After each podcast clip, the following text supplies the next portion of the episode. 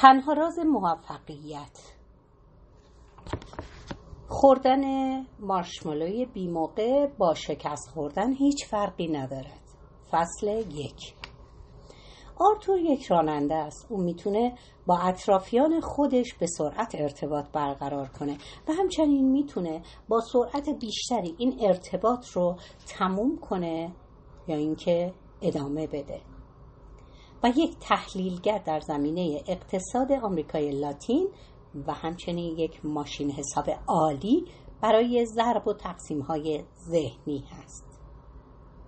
اینها همه توانمندی های آرتور هستند. آقای پیشنت هم یک تاجره مالک چند کسب و کار قدرتمند که علاوه بر تمام خصوصیت های آرتور یک میلیاردر هم به حساب میاد. و البته همین ثروت باعث تفاوت بین زندگی های این دو آدم شده. شاید در همینجا برای شما سوال پیش بیاد که خب اگر اینطور هست این که با تمام این استعدادهای مشترک چرا یکی تاجر و دیگری راننده هست؟ چه چیزی باعث شده که این تفاوت ایجاد بشه و موفقیت آقای پیشن از کجا نشأت می‌گیره؟ آقای پیشن بعد از تمام شدن جلسه با ذهنی آشفته به سمت ماشینش حرکت می‌کنه و از دور رانندش رو می‌بینه که آخرین لقمه همبرگر خودش رو با تمام قوا در دهانش فرو می‌کرد. آقای پیشنت میگه که آرتور تو دوباره در حال خوردن مارشمالو هستی؟ آقای آرتور میگه من؟ آرتور به صحبتهای کنایه دار آقای پیشنت عادت داره اما باز هم به طور ناخودآگاه شروع به توجیه کردن خوردن همبرگر کرد او پس از قورت دادن لقمه پروپیمون همبرگر گفت این مارشمالو نبود من مدت هاست که مارشمالو نخوردم. این یه همبرگر بود که به عنوان اسرونه برای خودم خریده بودم. واقعیت اینه که آقای پیشن طرف اونو قطع کرد گفت می‌دونم متوجه شدم که داشتی همبرگر میخوردی. راستش چون از صبح تعداد زیادی آدم دیدم که در حال خوردن مارشمالو هستند امیدوار بودم که تو این کارو نکنی. اما با دیدن تو خیلی ناامید شدم. آقای آرتور میگه که همیشه از این حرفا بوی یه داستان جذاب به مشام من می‌رسه. دوست دارین در حین رانندگی من داستان رو برام تعریف کنی؟ پیشنت اشاره کرد. خانم اسپر... اسپرنزا غذای محبوب تو رو پخته و من بهش گفتم که ما رأس ساعت یک اونجاییم. و اتفاقا غذای خانم اسپرنزا به داستان من درباره ماشمالو هم ارتباط داره. بعد از راه افتادن آرتور آقای پیشنت هم شروع به تعریف کردن داستانش کرد. هنگامی که پدر من در حال کار کردن روی پایان نامه فوق لیسانس خودش بود یکی از استادانش به دنبال گروهی از کودکان چهار و پنج ساله میگشت که بر روی اونها تحقیقی انجام بده. این تحقیق در این باره بود که اگر خواسته های بچه ها را دیرتر از آنچه که می‌خواهند برآورده کنیم در آینده چه نتایجی بر روی آنها خواهد داشت. پدر من هم منو به عنوان یکی از این کودکان به دانشگاه معرفی کرد. این تحقیق بعدها به عنوان یک تحقیق مهم روانشناسی شناخته شد.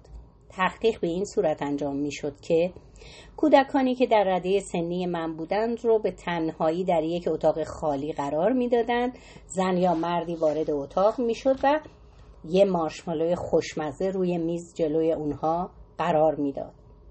اون شخص می‌گفت که باید اتاق رو ترک کنه و اگه تا یک رو به دیگه برگشت و دید مارشمالو رو نخوردیم یک مارشمالو دیگه هم جایزه می‌گیریم و می‌تونیم هر دو رو بخوریم. آرتور به فکر فرو رفت. دو تا مارشمالو در ازای نخوردن یکی خب این معامله صد درصد سود سود هست. به نظرم حتی یه بچه چهار ساله هم می‌دونه که باید کدوم رو انتخاب کنه. پیشن پاسخ داد بله. اما اگه از دید یه بچه چهار ساله به قضیه نگاه کنی می‌بینی که به این سادگی ها هم نیست.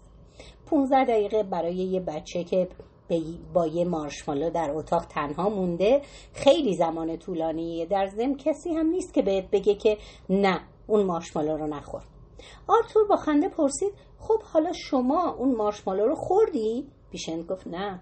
دوازده بار تا مرز خوردن اون پیش رفتم ولی هر بار با آواز خوندن به اطراف نگاه کردن حواس خودم رو پرت می کردم اون 15 دقیقه به اندازه چندین ساعت برای من طول کشید. تا اینکه اون خانم زیبا دوباره در رو باز کرد و یک مارشمالوی دیگر به من جایزه داد.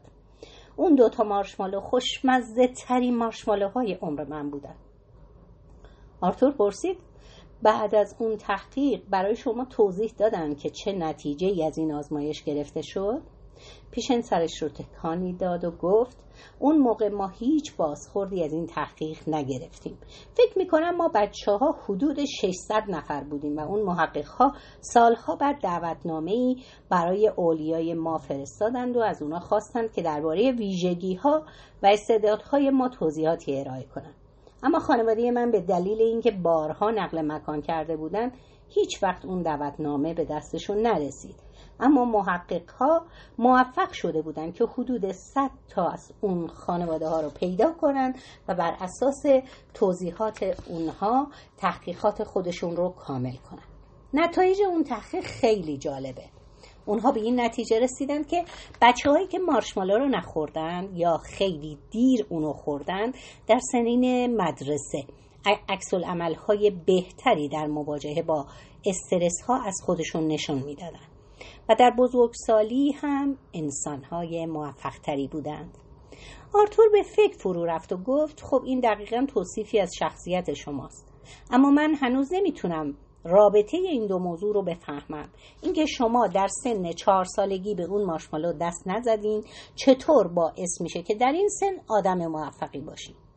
پیشن سری تکان داد و گفت این موضوع ارتباط مستقیمی با موفقیت انسانها در سنین بالا نداره.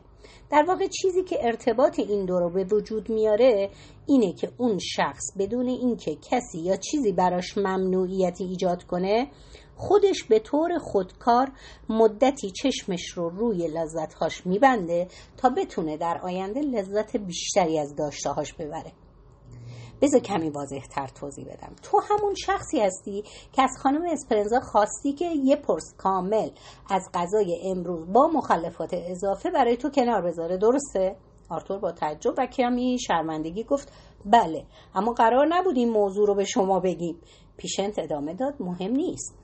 مهم اینجاست که تو نیم ساعت قبل از اینکه به اون غذای مورد علاقه خودت توی خونه برسی داشتی یک همبرگر رو دو لپی میخوردی. آرتور مثل کسی که کشف بزرگی انجام داده فریاد زد آهان منظورتون رو فهمیدم. اون همبرگر من در واقع یک مارشمالوی خوشمزه بود که من خوردم. من نتونستم صبر کنم تا به غذای مورد علاقه خودم در خونه برسم و با خوردن یک همبرگر مسخره از بیرون اشتهای خودم رو برای اون غذای اصلی خوشمزه و پروپیمون کور کردم. پیشنت با لبخند گفت بله. تو به جای اینکه صبر کنی تا به غذایی که بیشتر از همه چیز دوست داری برسی کاری که اون لحظه حس کردی به تو لذت میده رو انجام دادی و با این کار از لذت بزرگتر خودت محروم شدی. آرتور پرسید بله شما درست میگید. اما هنوز نتونستم متوجه بشم که این موضوع مارشمالو چه ربطی به این داره که شما الان توی این سن و سال یک آدم موفق و ثروتمند هستین و من فقط یک راننده. پیشنت به بیرون نگاهی کرد و گفت آرتور تفاوت ها از همینجا شروع میشه. ترجیح میدم الان به خونه برم یه غذای گرم بخورم و به تو هم پیشنهاد می‌کنم تا فردا صبح که دنبالم میای روی این موضوع فکر کنی. شاید خودت به نتایجی رسیدی. بعد از پیاده کردن آقای پیشنت آرتور ماشین رو پارک کرد و پیاده به سمت یک فروشگاه به راه افتاد و یک بسته مارشمالو برای خودش خرید.